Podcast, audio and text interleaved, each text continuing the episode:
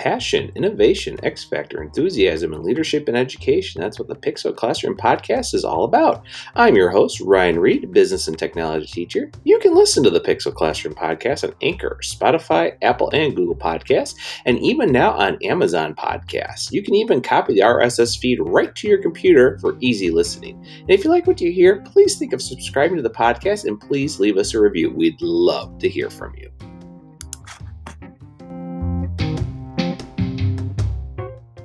Welcome to episode 30 for October 2020. Today on the Pixel Classroom podcast, I have an awesome guest today. No, really serious, I do.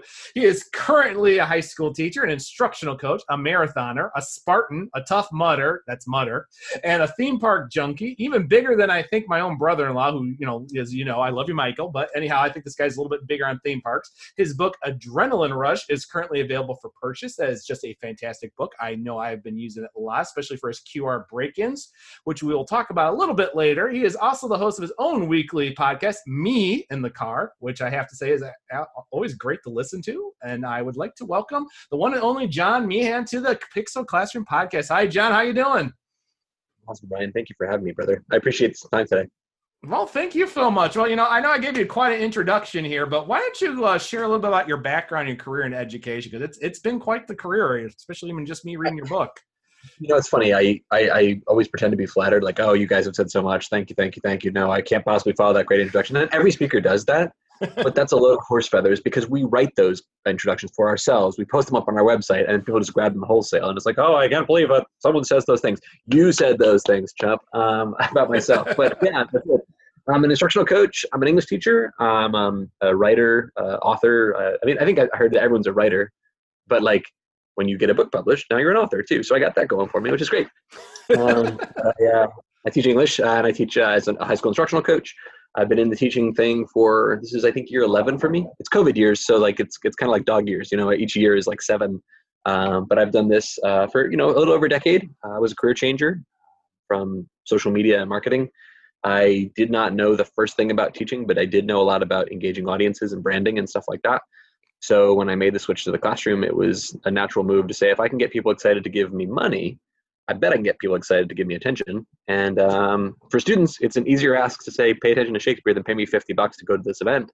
So um, it kind of worked. Uh, so I've been doing that. Uh, I, I was, like I said, involved with um, a bunch of different stuff through the New Teacher Project, um, through the, the Bill and Melinda Gates Foundation. I've been very fortunate and hustling and working. So I, I do a lot of trying to figure out what makes uh, people want to work harder and excited to work harder and then taking the motivational psychology of that stuff and putting it in play in my classroom where i get to try everything because i'm a hybrid and then i figure out what works and doesn't work in my little sandbox and then work with teachers through my building and then in speaking and consulting helping people do that sort of thing with theirs Wow, that's actually pretty amazing. I mean, I, I was also a career changer. I went out of you know health and then also was in food, and this is year ten for me. So you got a year on me. Yeah, man.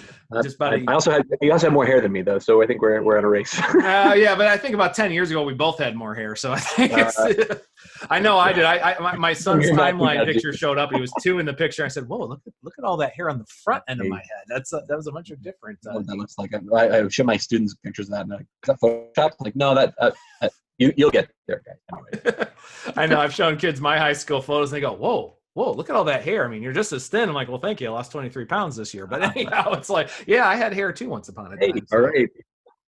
I got, and like I said, throw that out to Jen. It's all, it's all thanks to Jen. It's a lot of commitment and pumpkin challenge. But anyhow, so John, you know, you have a lot of passions using technology and gaming with your students. I mean, especially around theme parks and marathon events. So how, how do you bring these passions to students in class, especially when there's a lot of focus on gamification and PBL or project-based learning and creativity use in the classroom? I mean, how did it really come about? I mean, you've talked about your work, you know, how you switch from marketing and finances, but you know, how did that actually go? And then how does that work later on? I mean, you're an English teacher and you're an instructional coach. Just how does that all work out actually? Yeah, it was really cool. So um, it was funny. My principal saw my class, and I was doing something cool with Twitter, and I was just making it up. Like, I think the big secret about so much of this stuff is like we're all just building the plane as we fly it, right? Everyone's afraid, like, oh, you have to have all the answers. I'm like, no, I'm just not afraid to fail. Um, and that's the question I asked him. Like, what would you do if you weren't afraid to fail? And I love my job. I love my career. I love the work that I've chosen. But like, this is my second or third uh, place that I'm teaching at, And if this, for whatever reason, was not to be there tomorrow, I'd be sad, but I would teach somewhere else. I would do more work. Um, I, I always say that my my resume is my Twitter feed. Like I don't have a cover letter, and unfortunately, or fortunately, like I think that the the time has passed us by for a lot of us because we keep doing what we always did, so we get what we always got. So I mean, I'm not afraid to to roll the dice on that. Um, I deal with crippling anxiety and depression. I mean, like that that's a real thing too. But like in my professional sphere, I'm I'm actually pretty plugged in. I'm like, uh, I'll teach somewhere else. I'll do something else. I'm not afraid to build a few castles and watch them fall apart and say, okay, let's take the bricks and repurpose it. Um, and I think that was great. So I was doing that in my classroom. And my, my, my students had set up classroom specific Twitter accounts and they were talking about a book, Huck Finn, and we used hashtags and like, you know, trended uh, in the class. So what we could do is like keep track of what we were noticing as threads of the book were going. And my, my principal came up to me one day and he says, um, you know, if I had a whole stack of teachers like you, we'd have a line out the door. Uh, I teach in a private school, and he's like, we have a line out the door for people applying to be here. So where do you see your career going? I said, I'll be honest, I want to change the world. And he's like, cool. Want to be an instructional coach? I'm like, that sounds amazing. And he walked down the hallway, and I looked at my phone and I said, Siri, what is an instructional coach? I have no idea. But like that's that's the rule of like, you know, yes and like, you know, in Hollywood, right? You know, if they say, Do you know how to pogo stick or know how to ride a unicycle? You say yes. And then you spend the next hour learning how to pogo stick before you right. get that call. Um, so when they asked, you know, the opportunity opened up. I, like I said, I'm not afraid to fail in the professional space. Uh, I told my principal, you know, if you want something done, ask a busy person. I'm a very busy person. I'm a hustler. I move quickly. I'm very grateful that I have a lot of energy, and I, maybe it's it's a, the anxiety is like a superpower, but I'm constantly tinkering and playing with and trying to find fun ways to. So I don't relegate myself to pulling things from the classroom to make my classroom better. Rather, I'm just pulling inspiration from things that I think are awesome. Like I don't know, I spent a ton of money on a Peloton bike. So how do I make that work in my classroom? Like and not the Peloton itself, because I don't have time for students to get up and mount up and then ride, blah, blah, blah. But like all of the motivational psychology that makes you want to spend time or money or effort in, you know, I talk about theme parks, I talk about mud runs, I talk about escape rooms. Like what we're doing is we're we're commodifying like the, the, the pressure, we're commodifying stress, and people are really excited about giving more money for a thing that's intentionally freaking them out. So how do I get kids to be excited about getting things freaked out in the classroom? They don't have to, you know, jump under barbed wire and big pits. They don't have to be locked up in a room with zombies um, or on scary roller coasters. But the psychology of why we love those things, why we seek those things, why we, you know, get joy and pleasure and excitement and satisfaction from conquering those things. If I could tap into that same spirit in my classroom, students like are on fire for learning. And it's it's a very easy ask. We're not asking them to, you know, build castles physically. We're asking them to just use their brains, um, and then they get to feel smart and get to feel celebrated. And uh, I, I, you know, I say over and over again, we don't really teach content; we teach kids. So like figuring out who the kids are, figuring out what makes them excited. They love Fortnite, so spend two hours playing Fortnite and come back in and say, hey guys, what if we had like power ups in our class? Oh yeah, they're so in for it. Or they really loved, you know, this television program. I was like, could we pull something inspired by Tiger King into our class? You know, dumb, stupid stuff that makes them feel like hey, I don't take this stuff, um, you know, so seriously that I can't uh, be flexible with it. I don't take myself so seriously. I take learning really seriously, but there's a lot of ways to learn. And if you learn better by making this feel like a video game, hell yeah, I'm all in for that stuff. Well, that makes plenty of sense because, like, you know, like during the summer here, you know, my son and I, I introduced him to the Stargirl series on CW. I actually brought that up because we multimedia, we, we always made power up cards. And I said, you know what? I want you guys to look yep. at watermarks. So I led, look at the symbols. We talked about Creative Commons. And I said, well, what better way to do it than actually characters bossed off a national company. Granted, Marvel versus DC, the old debate, but I had to show them like you had to create creative, you know, cards on this, and I had some that did some really original pieces. I had a couple say, you know what, I, I don't like. I didn't really watch the show. I'm not a big comics guy, but they said there's this member of the Injustice Society. Can I make them instead? I said, please do. I honestly, I want to see what you make based off, and they did some really cool stuff, and I've always done that. Um, when I came to where I'm currently am, uh, I was putting together, you know, looking at analyzing a product. So I actually looked over ice cream, Ben and Jerry's, uh, Bluebell, Mayfield, and somebody had made a basic hyperdoc before hyperdocs were the cool rage in classrooms.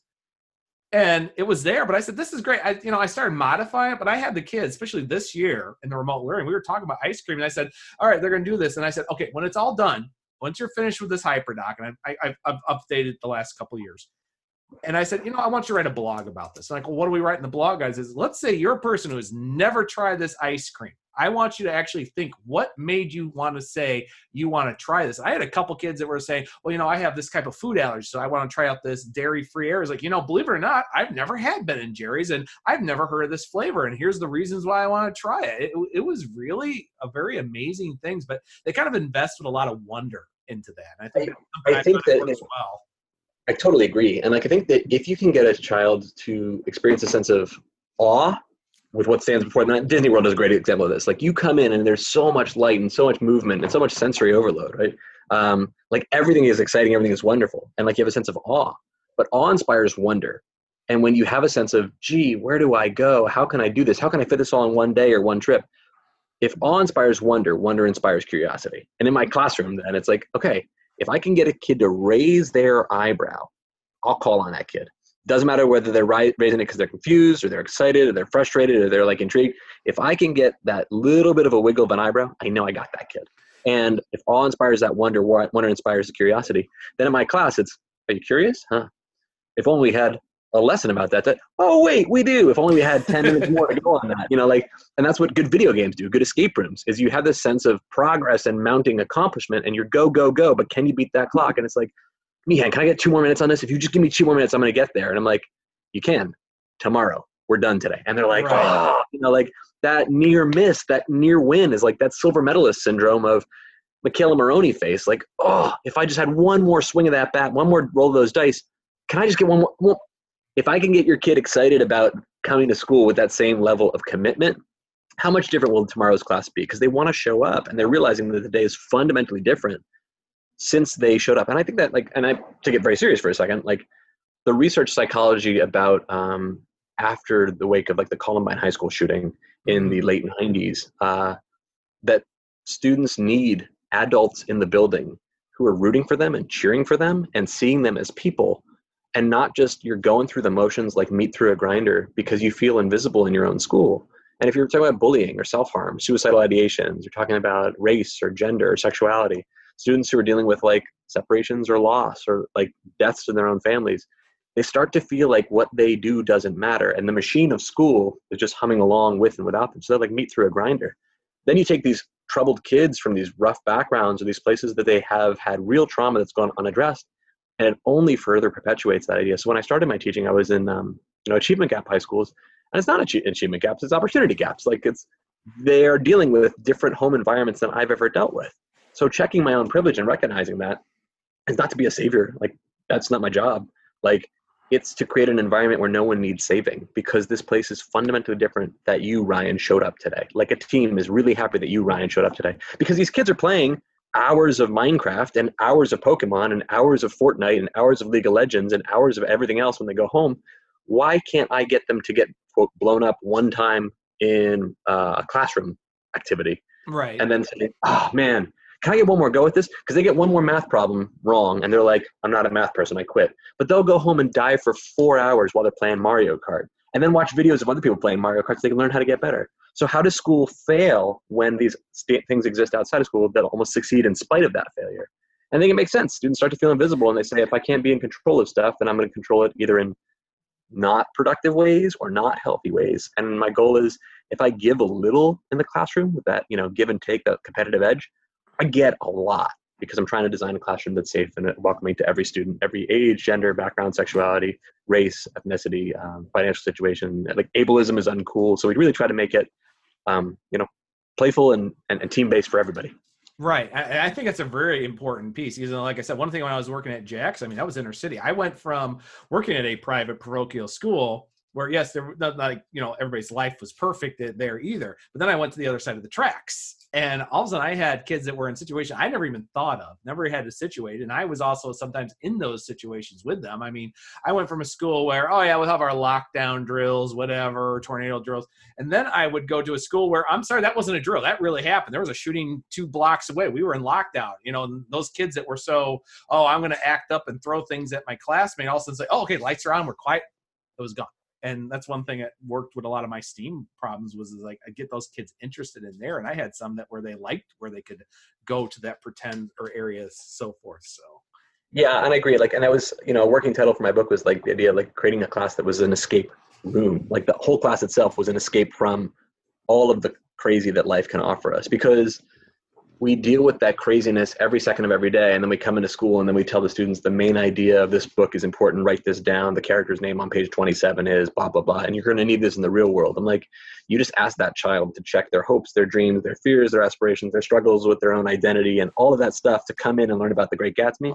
Man screw you. Like and i don't ever want to tell that phrase to my students like the real world. This is just every bit of their real world outside of the classroom as it is in it so how can I get them to see that what we're doing in our classroom, not just studying old dead white guys from generations past, but we're talking about what it means to be a person who fights for social justice in an election year. What does it mean to you know separate real and fake news, fact from fiction? What does it mean to stand up for the rights of people who are being oppressed? Talking about Black Lives Matter and talking about ableism and, and mental health issues, and realize that like you have the power to change the world. I really do say it all the time. Like we really do have the power to change the world, but it starts with rethinking instead of what English in school has been.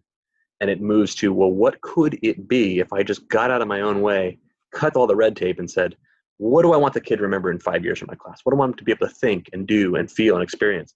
And if you start with that feeling in mind, that's like your sourdough starter for like a really great recipe. So I I, I use that every day, and I, I, it's it's it's very easy to go to work excited because that makes for excited kids and it really does catch a lot of fires so. and, and it's funny thing too because uh, one of my kids you know they, they were telling me too is like you know i like coming to your class not only because i learned something but you always seem to be excited about things even when you're not having a great day. Like i had a situation with a new program i was working for testing you know by the end of the day i just kind of looked at guys oh guys it was a massive failure of multiple lens and i even told them the next day like we're going to do this. I think we've worked it out and it did it worked but a couple of the kids even told like oh it's not your fault you know you tried you're just trying to do things. And i said you know give me a reflection. I said well let's try to get those quizzes and tests up to date i know you have to give them but and i don't have a problem giving them because i love your class but we need to clean that up because i think that caused more problems than it really did for telling me if i if i knew what i was listening to. But if you live in beta like that, that's what could be like i play a lot of madden and i play a lot of mario kart and i play a lot of these games on the the internet that like there are constantly patches coming through my iphone updates four times a week Right. Like, but to tell a kid you have one shot at it or it's over, it's like, well, what if I ask them after every unit, hey guys, what did we do well collectively?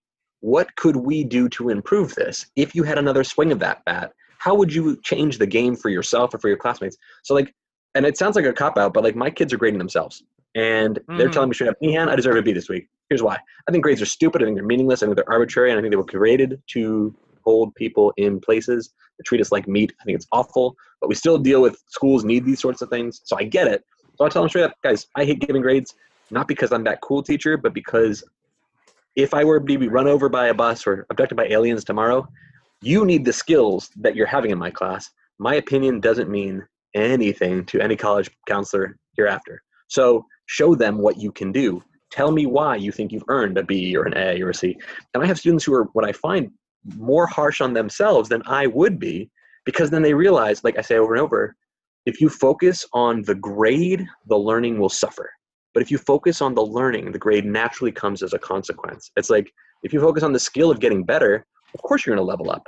Versus, well, I have to be on the varsity team or else I'm a, I'm a nobody. Like, no, just just flip your thinking. And again, that self-motivated micro credentialing, that micro badging, that micro progression, you start to see yourself stepping towards the goal rather than uh, just being micromanaged by a teacher who's constantly the bad guy. Um, I hate that. I didn't sign up to be that. I don't want to be that, and my kids don't respond well to it. So yeah yeah and, yeah and i absolutely agree and that's the reason why i did my units to begin with and i do them on flipgrid i said and some said like well why can't i type this like i feel it's more more natural if you just tell me i know you, sometimes you don't like the spot but like here i'm giving you an option to where please tell me you know, I'm like, and I'll even tell like, no, this is moderated. I'm only going to see it and you're going to hear. Versus sometimes I've done like, no, please open that up because sometimes some kids will agree or they're like, no, no, no, no, I completely disagree. I actually found that real here. Maybe you didn't do it because of X, Y, and Z, and I, I just find that much more, and I still do it. And I mean, I have a lot of teachers we gather that up because sometimes we're just like, you know, if the kids can self you know you know evaluate themselves. I feel it's much more cleaner. I feel it's also they learn something more and i also feel like it also helps as a teacher too because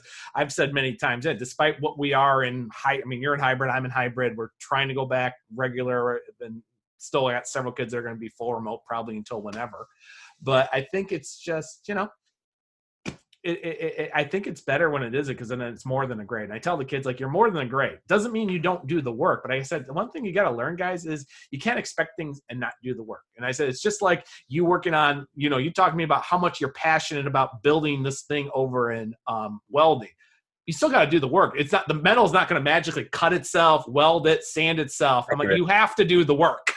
Accurate. But what I love about the welding analogy, Ryan, is that if a child was doing some TIG welding or some MIG welding and then they did a thing that it looked like a sponge rather than a solid weld, they wouldn't get a C and get to move on to the next weld. They would be asked to do it again. And that's what Right, good game like it's like if you did it right, congratulations, you get to work on the next level, which is a little bit harder. If you did it wrong, you drop another quarter in the machine, you waste another hour on that level, and you go and you go and you go. And I think that that is where traditional school falls short. Is we expect every child learns the same way at the same pace. But like way back to Piaget and John Dewey, we know that that is Mm. not true. We know that from Maria- Maria Montessori, like the the carrots and sticks don't work. We know that from like the Daniel Pink research and the Carol Dweck research. So like, and I'm now I'm just I'm just name dropping education philosophy, but like Talk about my, you're, I think you were reading my I'm dissertation research for the last eight years there, John. you're not just making it up, right? no, I you're mean, not. I'm, I'm like, saying, like, I absolutely actually know what you're talking about because I think that's it. Like, so people look at me like, "Oh, you're the Legos guy." I'm like, "You can go kick rocks and flip flops." I know so much about this stuff because I put the work in. I just put it with a little bit of a panache and a smile on my face, and then you think it's like fun and games. Do you know how much serious work goes into fun and games? From Yeah. multi-million dollar research about how to get kids to buy Legos because they want to have them this size, this shape, this like. So steal that research, man. Put that in your classroom. There's so much you could do. Yeah, and that, and that's exactly it. So you know, here and this goes into the everything else. I mean, you perfectly said about it. You know, working the themes, making it explode up because, like I said, it's what you take with you. But how did you know uh, right when Rush actually come around? You were just telling me it was like almost an escape room. I will meet, and you know, until the book was announced. I, I, you know, I've heard your name circulate through Twitterverse. I've seen some of your awesome stuff. Say like, why can't I just do what John does? I mean, seriously, he's like, he's doing the business stuff that I want to do, and I know we both have similar backgrounds. But I just, you know, you know, I didn't check out how your journey came about in the Amazing loves of projects for your school. So how did you know how did that really go into that in the book shaping up? Yeah, it's wild. So, uh, kismet, or or or dumb luck, or karma, or something smiling on me from the heavens. Um, I I had a video go viral right before the book um, was announced, or right as the book was announced. And you can't time vi- viral videos. If you would, if you could, you would time them every week, right? Um, but I had a video. I was doing a, a training, a very simple exercise, and I said, "Look, when I lead trainings in small places, you know, schools or classrooms, I was like, just giving a variety and a choice and a good video game level, which is try it, and if you get it right, keep trying it because now you get harder questions. If you get it wrong, try it again. That's a very simple concept. So I took a bunch of plastic Easter eggs, and inside of those plastic Easter eggs, I took up like a worksheet and cut it into strips. And I said, uh, and we'll divide in teams. Okay, sit at different desks. Uh, and I was leading a teacher training on this, and I was like, send one representative up, grab an egg, take it back to, back to your desk group, open it up, and you'll have a problem in there. Maybe it's problem 14 or problem 26. Work as a team to solve that problem on a sheet of paper. When you think you have it, lock it back up. No texting and driving, right? Can't solve on the on the go. So then you take it and you drop it back off and you grab a new egg. Rinse and repeat. How many eggs can you solve in two minutes, in three minutes? Um, but because, I, like I said, ableism is uncool, I don't want it to be a relay race where they're just you know sprinting and grabbing. stuff right. The questions are different difficulties. So maybe if you had question 26, it might take you two or three shots at getting that question right because it's harder. But question 14 might be a little bit easier. So at the end of the challenge, the big reveal, there is a hidden point value ascribed to each of those things, like like a video game, like you know, like a game of um, like Price is Right. You just big Right, reveal, right. Which is nice then because okay, you got five questions correct, I got seven questions correct, but it turns out my seven questions were easy questions, and yours were five harder questions. So in the end, you might pick up 30 points, and I might pick up 16 points, and it's dumb and it's arbitrary. And I said over and over again, like, whose line is it anyway? Where the games are made up and the points don't, Don't matter matter. whatever you wind up doing is for five minutes solid, every single kid is working because they want to see if their team can quote win by getting the most points. Now, what are they doing to get those points? They're solving problems of increasing difficulty. Maybe when they take an egg back, it says you get to draw two eggs next time. All right, now it's a bonus power. They run up and they're excited now to solve for two eggs. Or you have a chance now to lose uh, points on this one. No, no points on that one. Oh darn it! And they come back in. They put that egg back in there to kind of, you know, throw a banana peel out for somebody else to trip over that same thing dumb, playful, uh, just just a, a and like I said, I push content out for forever, so who knows why it hit. but it was right time, right, t- right place, right around the Easter time because uh, the eggs were available uh, at the grocery stores and such. And uh, then I went to bed that night, woke up the next morning, and it had like 10,000 views. I was like, well, I think we're on to something here. Uh, I had to work on the book uh, behind the scenes. So really quickly, I put together a, a, blog post about it on my website, which had really just launched like maybe six months prior. Um, and this is that overnight success story that's like 10 years in the making, right? Like this right. is what I've been doing every day in my class since my first day making it up because I didn't know how to engage students. So I was just doing like carnival type activities in the classroom. And some of them were very light, very almost insultingly low level taxonomy. Like I would give the chance for students to solve answers and then they'd come up and play a round of Angry Birds where they try to shoot and knock down a, a tower. Just a way to get kids excited. Now, over years, the, the, the game based element is certainly much more advanced, more complicated. But I never forgot the fact that, like, I don't know, school's hard. And sometimes you just need to laugh a little bit. In fact, that spoonful of sugar can help kids feel engaged and connected to what otherwise might feel scary. So I put the video out and then uh, I, I put the blog post up. We called it the hashtag egg dash challenge. And I said, let's see how many states we can get this trending in. And in a month, it picked up 75,000 views. There was 40 out of 50 states who had people doing it and posting up their shared videos.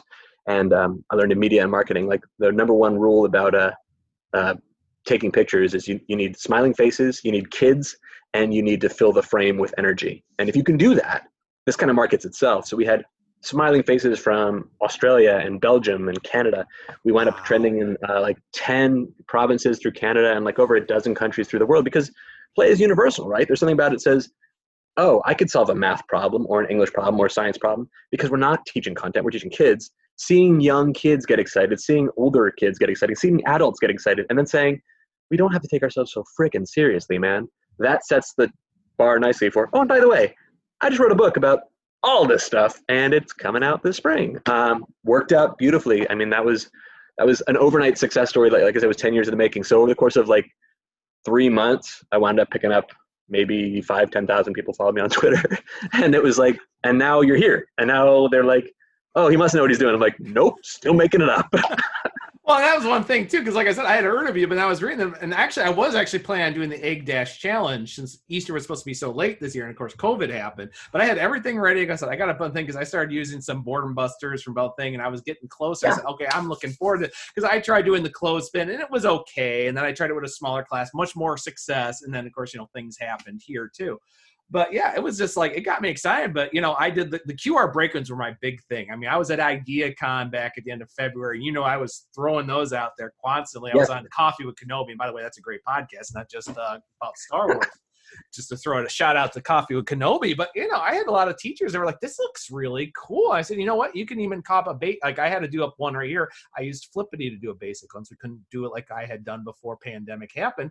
And they were still loving it. They still loved the game. They loved the QR, and it just was working really, really well with them. So it was just amazing. Like I said, it was doing the adrenaline it was you know and i appreciate it the the adrenaline rush book was really i mean like, like i said these things catch fire because i push things out over time and then like like to tell everybody, tweet stuff. Get on Twitter, start tweeting because tweets become blog posts. If people are like interested in those tweets, you then make them into blog posts. Oh, here's how I did this. Here's a little bit more of the write up. Here's a little bit more of the template. You probably see it on my Twitter all the time. I say, I made a thing. I don't know what that thing's going to be. I just sort of like, hey, here's a digital deck of playing cards that you can use Google Sheets or Google Slides and hit the randomizer button and then it flips a new card every slide. If you can use it in your classroom, go for it. I just post stuff up there. Like I said, yeah, and I saw that and it was like perfect time because I always have the kids make a board game, and I had two that just jumped on that. Like, I love this. How did you come up with it? Like, talk to Mr. Meehan. He's the one who came up with um, the template. But, but I get people give me credit for it. I'm like, I don't. I, I think uh, T.S. Eliot says in the American author poet, he says, mediocre writers borrow, great writers steal. Like, I am stealing everything. I'm just stealing it from places you haven't thought to steal it from. Like, I'm well, stealing toys, games. I'm not stealing other people's lesson plans. I'm trying to figure out, oh, Easter eggs. We can play with those, like Peloton. Let's play with that. Well, and yesterday I was watching the new Supermarket Sweep, and they were talking about Scrabble eggs, which was you know taking certain things and they were scrambling like in eggs. And I immediately yep. just within two seconds took out my phone. My wife's looking at me like, "What are you doing?" I'm like, "I just came. Like, I just did a couple things. I said I'll play with the rest of this tomorrow," which I did.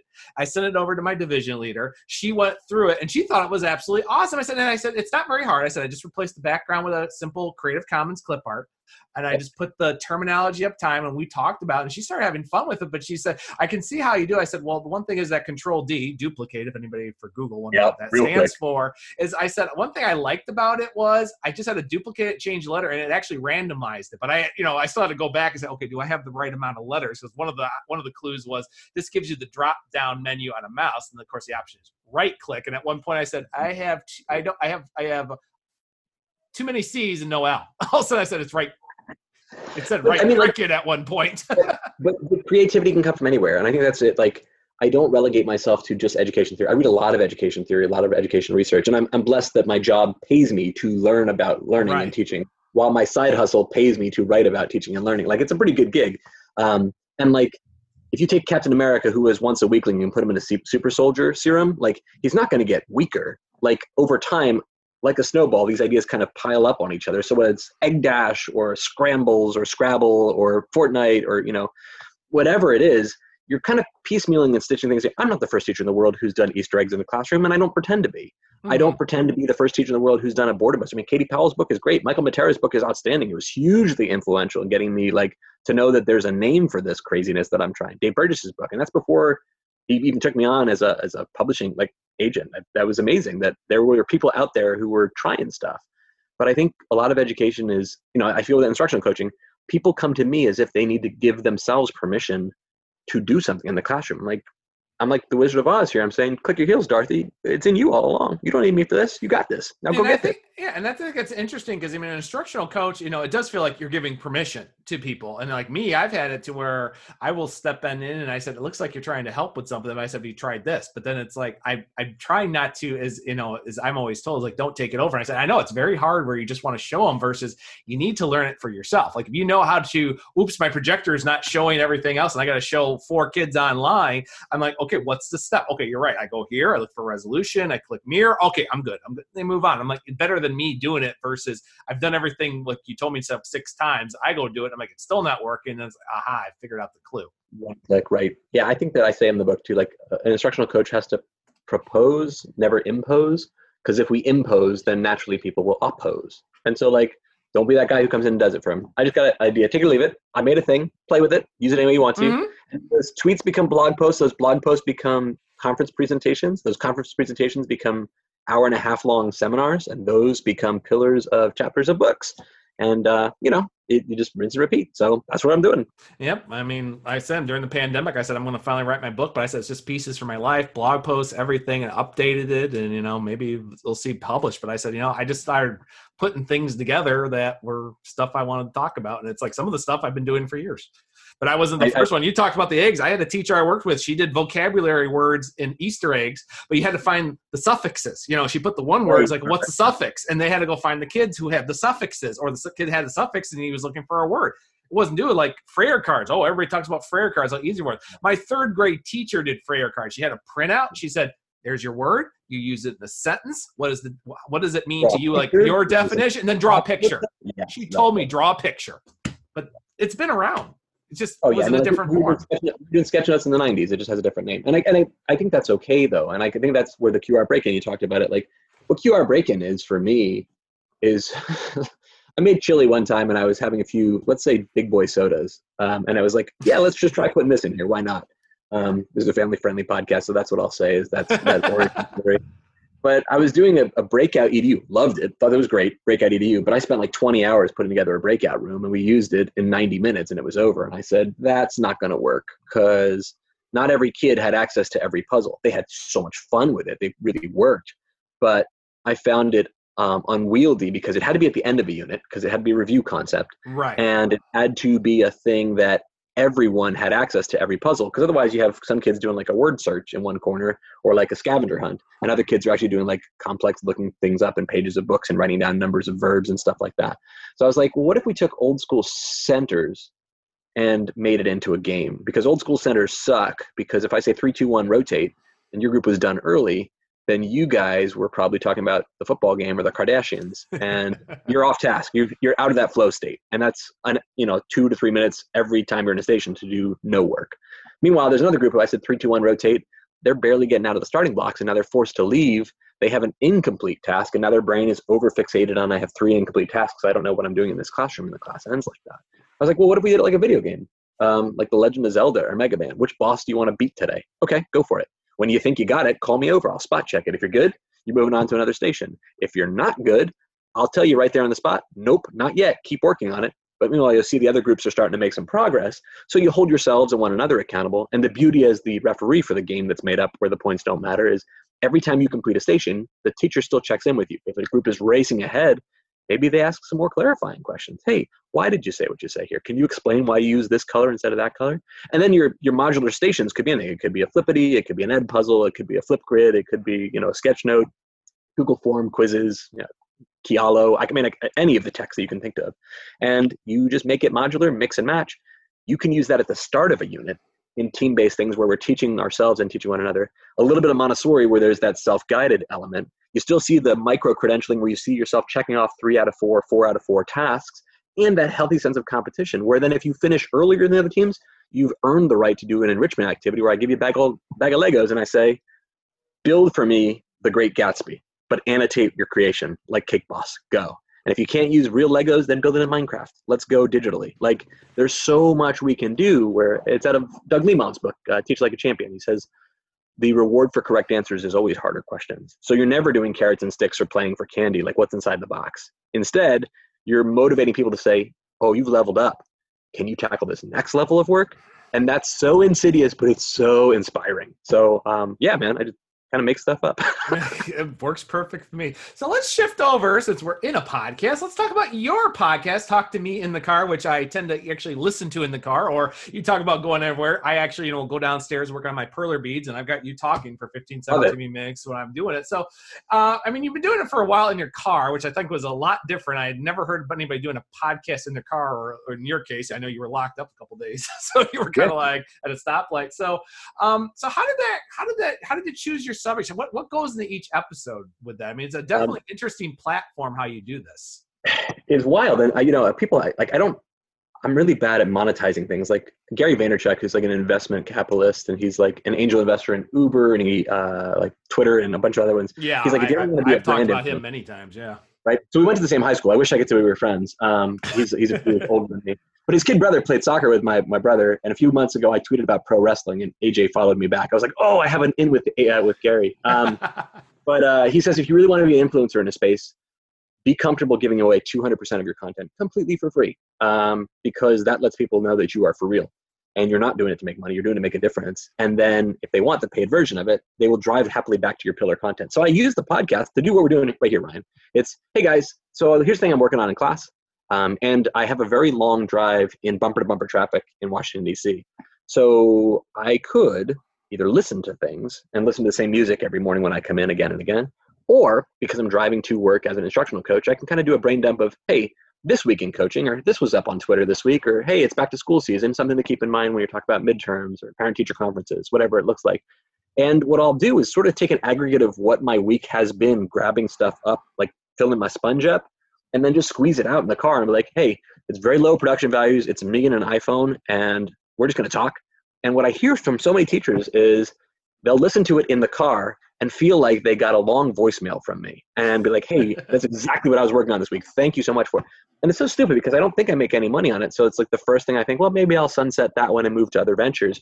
But time after time, people say, I listen to one podcast about teaching. It's this stupid talk to Mee in the car because it's no BS and I find myself talking back to you while you're saying things on the recording, like, yeah, and and I say that next thing, and they're like, and then I forget we're not actually talking. But uh, yeah, I I think it's good because it lets people know, look, I don't know, it's very extemporaneous, it's very dialogic. It says, here's some BS we got to talk about. I'm not going to use like colorful cuss words, but I am going to be very real. I'm not going to have it highly scripted. I'm not going to have sounders. I'm not going to have uh, advertisements. It's always going to be 100% free. And it just says, this week in instructional coaching, like this week on Twitter, we have to talk about the election. It's coming up. How do we talk about the election in our classes, right? That's a really important thing that teachers can feel that and just give themselves that permission to say, look, it's not I'm a genius. It's just nice to have a sounding board. So creating that space and then saying if you disagree, you want to talk further, let's talk on Twitter and hit me up at meehanedu. And sure enough, that gives me next week's topics where, you know, three people or five people said last week, we missed some runners on the bases. Great. I don't pretend to be an expert in any of this stuff. I just pretend to be a guy who spends a lot of time paying attention to it. I tell the kids I have no life and no friends. I just do teaching really hardcore. So um, whatever whatever it is to get get you in, let's do it. Um, and I've been very blessed, even in the in the shutdown time, in the COVID time, to be able to continue it. Uh, during COVID, I at the end of last year, I switched it from weekly podcasts to daily podcasts um, yep. because there was that much need for it.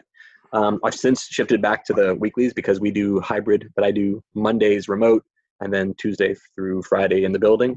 But I mean, we're all building the plane as we fly it this year. We're all first year teachers in a pandemic. So it feels good to know that you're not alone and that there are other people who are asking the same kinds of questions. And that helps me, especially in my own depression, my own anxiety, to know that the work I'm doing matters, that it, it really does have a resonance beyond just, you know, my own four walls.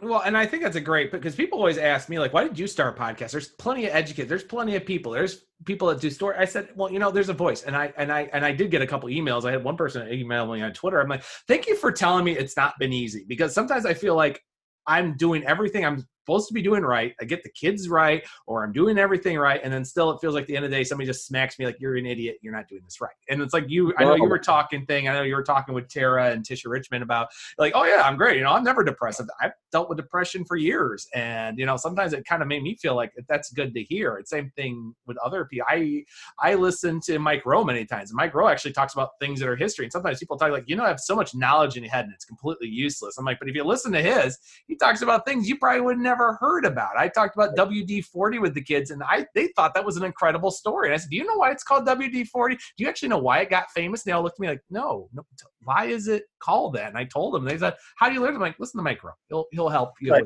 stuff. And, and I think the beauty of all of it is, again, we don't take ourselves so seriously. And I, I think it's really helped me heal.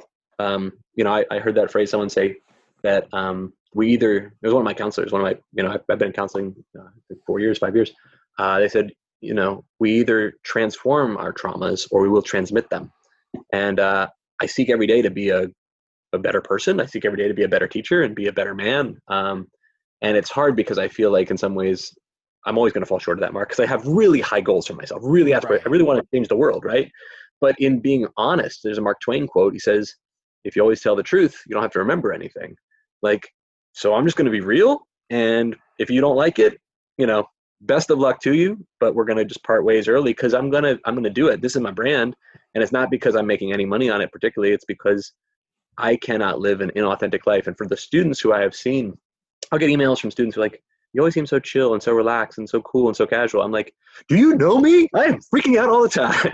but that's what I, I, tell my kids. They, they always look at me like, well, you're so excited. Like, you think it was good? The other day, I wanted to go sit in my couch and cry and pet, cuddle up to my dog or talk to my wife and did. say, make me feel better. Say, Tyler, do something to make me feel better. Daddy's not having a good like, day. I, I got to play, but again, I understand it because like I had a bad day at work, so I want to go play video games. Why? Because today sucked, so I want to unsuck today. So naturally, it's like, and now I'm going to eat 300 Oreos, or now I'm going to go for a seven mile run. Like, so I want to let my students know there are people in the world who are like you, and Instagram is fake. You know, Twitter is fake. They're all curated versions of the best and greatest hits. And like, God bless it, because it brings me work and it brings me friends and it brings me joy and satisfaction. But there's an addictive nature to it that says, I have to be the best of these things. I'm like, nope, I'm just me. And if you don't like it, don't buy my book. There's other books out there. That's fine. Mm. We weren't. We don't have to. We don't have to go down those roads. So. Exactly. I think that's a good one. And you know, speaking of which, one thing we always bring up at the Pixel Classroom podcast, you know, a thing is looking for X Factor, which is that one true gift. No, not the X Men comic or the old TV shows. People ask me. Adamantium claws. exactly. I, I, was having a wonderful conversation with Jesse Lubinsky. Him and I got before in the podcast. We were in like an X Factor talk for twenty minutes, like nerd moments. Anyhow, um, what do you believe yours is, John? What is your X Factor, and how do you try to use that with engaging your students with their X Factor? So uh, I hope you're writing this down. I'm going to quiz you. Um, oh, okay. Uh, I better I better write this perfect. down. It's a spelling test, actually. Uh, there's a Hungarian American uh, researcher on positive psychology. You probably heard it talked about it on this podcast a lot, but um, Mihai Csikszentmihalyi. Um, say that one ten times fast. Yeah, I was about to say it's like I don't even think that I'm like the Mihai. Mihai, like Cheeks. Yeah, no, it, it, it's it's spelled like it's Michaeli, but it's Mihai, and his last name is Csikszentmihalyi.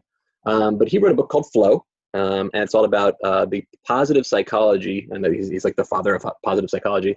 And not because like you can do it ryan like big thumbs up but like what makes our brains addicted to wanting good things? And he talks about the flow state and he says mm. that um, if a task is too hard um, and you feel underqualified for it you become um, anxious real stress there. If a task is too easy and you're overqualified for it, you feel yourself um, apathetic or bored. Ah, The challenge is like a rubber band to get that stretch right where the threshold of your talent is stretching right up against the threshold of the difficulty. And that's what good video games do. Csikszentmihalyi talks about um, ballroom dancing or basketball or chess as examples of just when you think you have it figured out, it gets a little bit more elevated. That's a, a pro wrestling quote from Roddy Piper. Just when you think you mm, have I was about to say. I, I think I know that quote. I was like, that's Yeah, right. Familiar. I'm a big wrestling guy too. We can talk about wrestling on another podcast. But like, you know, just when you think you have the answers, the game changes the questions. And that's good because that flow state, when you hit the flow state, you're like Neo in the Matrix, right? You can move in bullet time and you're like, I know Kung Fu. Like time simultaneously slows down, but also speeds up. And like when athletes hit that flow state, Tom Brady's a perfect example. He put up 38 points this weekend. Like Mhm. that guy is 43 years old and he's still playing football at maybe the highest level of his career. How does that happen, right? And the answer is when you hit that flow state, we forget to eat, we forget to sleep, we forget to take out the trash. We say one more man, one more save, hold on, dad. They kind of forget to pee, they forget to go to bed, they forget to do the lesson plan. And that flow state for me, my my great, I guess my X factor is I hit the flow state very, very quickly. Um, I, it maybe you know ADHD is something I, I deal with. I don't even say I struggle with it. Like I embrace the fact that I'm super excited about this podcast for as long as this podcast. So if you told me we were on for 15 minutes or 15 hours, I would have forgotten to eat, sleep, or whatever. I, I don't, I don't, I don't feel that stuff. And so it's it's exciting because when you're there, people say, "How did you do all that?" And I'm like, I don't know. When you're doing something you love, you're playing that video game. You look at your phone, like, oh man, it's three o'clock in the morning. I gotta go to bed. Do you want to watch one more episode of this TV show? You're like, well, I'm hooked. I got to get there. So if I can create classroom environments that do the same thing for my kids, you're going to be so hooked on learning today. You're going to want every last second of this class, and you're going to be so frustrated when it's over. And you're going to say, "When do I get to come back?" And um, you know that's out of Dave Burgess's book. If if we were teaching, but students did not have to come to our classes, would we be teaching to an empty room? Like those ticket-worthy lessons where you sell a ticket and they had to actually buy a ticket to be in your classroom. Is your lecture today is your scantron test is your dopey jeopardy reserve game god bless it you tried it but like it's not fun after the first 10 minutes. Would they pay $12 $14 $17 and if not then why are you giving them that lesson? And i get it Mm. it's a lot of work for sure but i don't have parent teacher phone calls where people are angry at me. I don't have kids copying one another's homework. I don't have kids cutting my class. I have all of the work i do beforehand because i've scouted it out and spec'd it out and i always say well who's going to hate it where's it going to break i hit that flow state in the design and I'm like really vibing, really excited, and can't wait to share that excitement when they walk in the door. I'm like, guys, we have a banger today. It's going to be awesome. Who doesn't want to be there?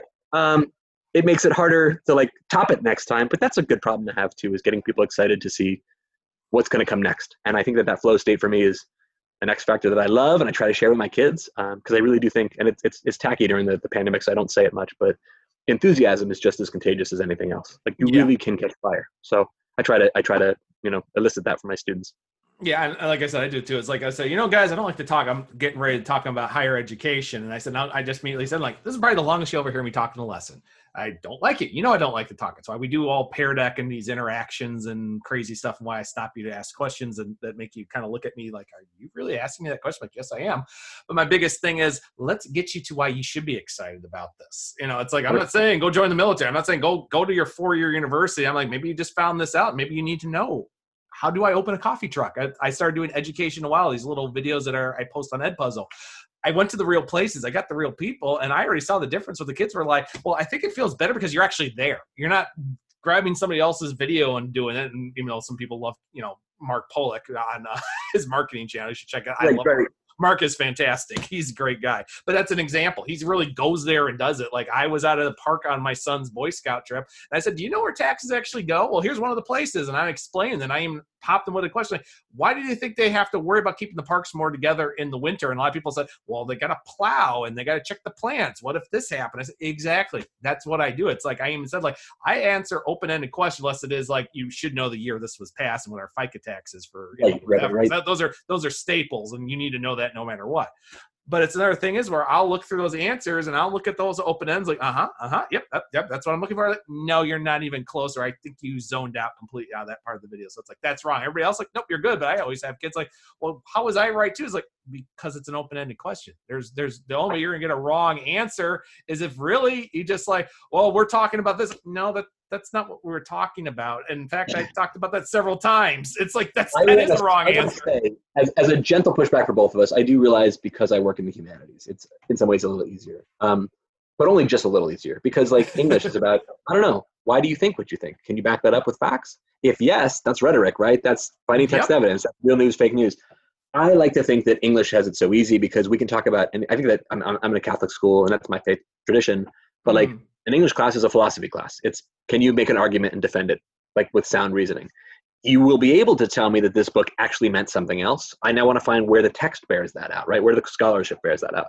But i also think because i love english i come to it naturally. That's like my first language. If you love math man math is like the og's of gamification. Like mm-hmm. word problems is total scenario creating. You could have like the train coming this way with the smoke going that way and this train going like so why not add some zombies into that story and be like, hey, there's a train barreling down on a whole bunch of zombies and the likelihood of running over the like if kids care about zombies, make it a train running over zombies story. How much more do kids care about that? And I think that's the type of thing where I say like give yourself permission to hit that thing with that open ended because teaching isn't open. Like the robots and the cobots can tell us the answer to the main ideas and like the mm, yep. Googleable stuff. We want to do all of those things that robots can't touch us with, with like empathy and human connection and creativity and wonder and discovery. And if that is what our schools now must do, especially in this time of like COVID and pandemic, then let's give ourselves permission to say, easily researched facts should always be researched and should always be vetted. But we want you to give the thing the machine can't give. And that eh, means eh. be human. I, I, tell the kids all the time, if they can Google search it, why am I teaching you? Versus, oh, you know, I remember Mr. Reed talking about this a couple years ago. Let me just double check and see if that's what he was talking about. oh, yep, Correct. that's what he was talking about. That, I'm like, that, then they just research the answer. Like the other day, I thought of a TV show because there was a terminology. I said, what was it? Like, I remember the TV show. What was the term? And I said, oh, oh, yeah, that's what he's, okay, that's what I'm taking But That makes more, at least I've researched it, even though I knew right. of it and it's relatable versus, well, what's two plus two? Well, let me pop up my calculator, even though I know it's for, but you know. I will say, shout out to my high school teachers who said, you're not going to have a calculator with you at all times. I'm like, haha, smartphone. I joke with that all the time. And actually, that leads to a thing. So, you know, we're talking about leadership in the classroom. You perfectly said about your hashtags and the things for English teachers. What do you look for students and find those leadership opportunities and helping them, you know, uh, and teachers, because you are an instructional coach, finding, finding that so they're more leaders than followers? Yeah. Um, ultimately, I I mean, on this podcast, and when I get on these podcasts, I feel bad because I talk a lot. Like I talk a lot, a lot. I, I, feel the same when I'm on somebody else's podcast. Like I feel like I'm dominating the conversations. Like I feel bad. Uh, I mean, like, but that's you know, it sucks to be you. You called me, so that's what you get. exactly. Um, I'm up here. I know what's going on in the next 20 minutes. I, I have talked in my classroom less this year than I have talked on this podcast in the last hour. Like, I just shut up, and it's very Socratic. Uh, like I design a game, I design a simulation, I design an activity. I say in the book, like, let's stop being the sage on the stage or the guide on the side. And there's a, researcher out of Elon University, and he uses the phrase, he goes, why not become the impresario with the scenario? Like, welcome to the world of X. Now it's up to you to figure out your way through it. I'm Jeff Probst on Survivor. Survivor's ready, go. And they're doing all the work. All I'm doing is blue team's ahead. Pick it up, red team. You got this. Let's go, green. And like, that's how my class kind of runs we'll do a Socratic seminar, and I'm just the guy who's connecting dots. Okay, Billy on the Zoom call, and Johnny, want to respond to that? Mary, what do you have to say? Boom, boom, boom, boom, boom. So like, true leadership in my classroom, the way I see it, the teacher and the learner become invisible. That everyone is there on an equal playing field. And I, again, I have a benefit. I teach high school kids. I get it. But I taught in deep in the achievement gap high schools where I had 42 kids in the classroom, and now I work at a private Catholic school that has 16 kids on like a Zoom call. Like it's it's it's there's something empowering of treating people like people and recognizing in them the power to be seen is something that everyone like craves. And for a really long time the education system has treated students and, and i'm uh, back to education philosophy but like it's paulo freire in the pedagogy the oppressed. He talks about the idea that this idea of this banking model where if you do this for me i will do that for you. He says that doesn't ever create leaders. It creates disempowerment it creates resentment and it creates a system whereby there's always an inequity and an imbalance of power. If you want a true radical leadership model, what Freire suggests, and I, I wholeheartedly agree with it. You know, he's he's working with indigenous people in Central and South America and um, helping them and uh, children of people who are enslaved learn how to read and become revolutionary. He's like, you listen, you show up, you just say, hey, I'm here as a resource. How can I help?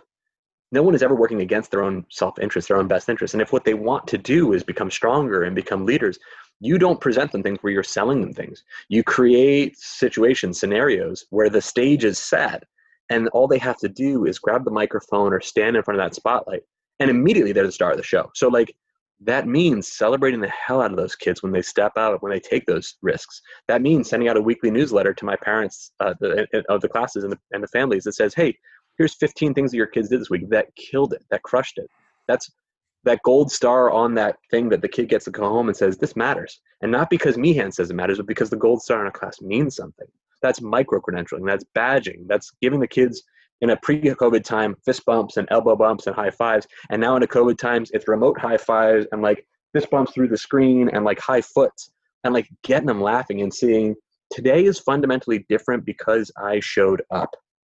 That makes me want to show up tomorrow. Then you deal with all those anxiety and depression issues, the idea of like the self harm, the suicidal ideations, God forbid, issues like school shooters. And you say, somebody here sees you, someone here believes in you, someone here, like, not to be creepy, loves you and loves you for the human that you are in whatever way that you were made. Like there is no mistake about you, and there's no mistake in the fact that today is fundamentally different because you showed up today. Thank you for talking to me. Thanks for sharing what you said.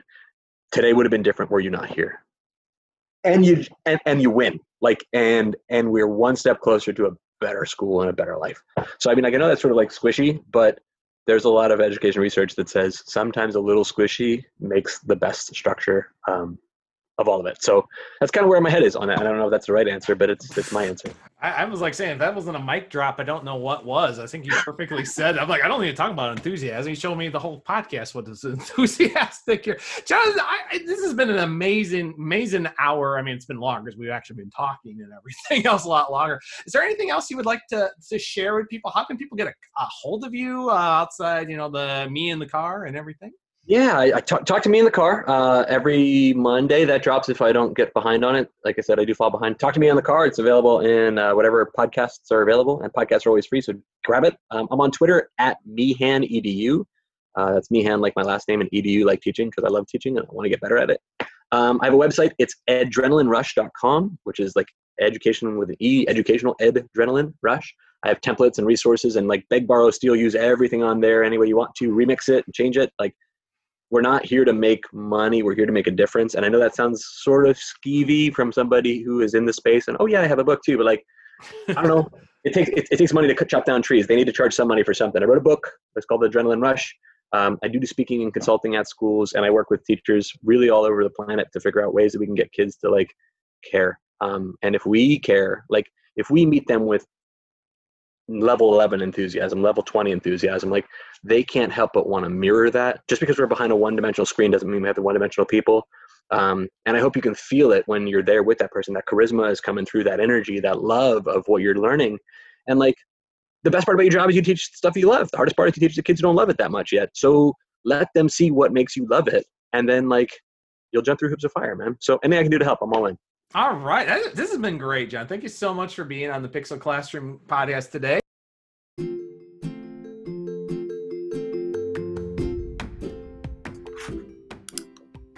If you want to learn more about the Pixel Classroom podcast, remember we are on Anchor, Spotify, Apple and Google Podcasts, and Amazon Podcasts. You can also copy the RSS feed right into your device. If you like what you hear, please think of subscribing and please leave us a review. We would love to hear from you. Thank you again, listeners, and I will talk to you again later on the Pixel Classroom podcast.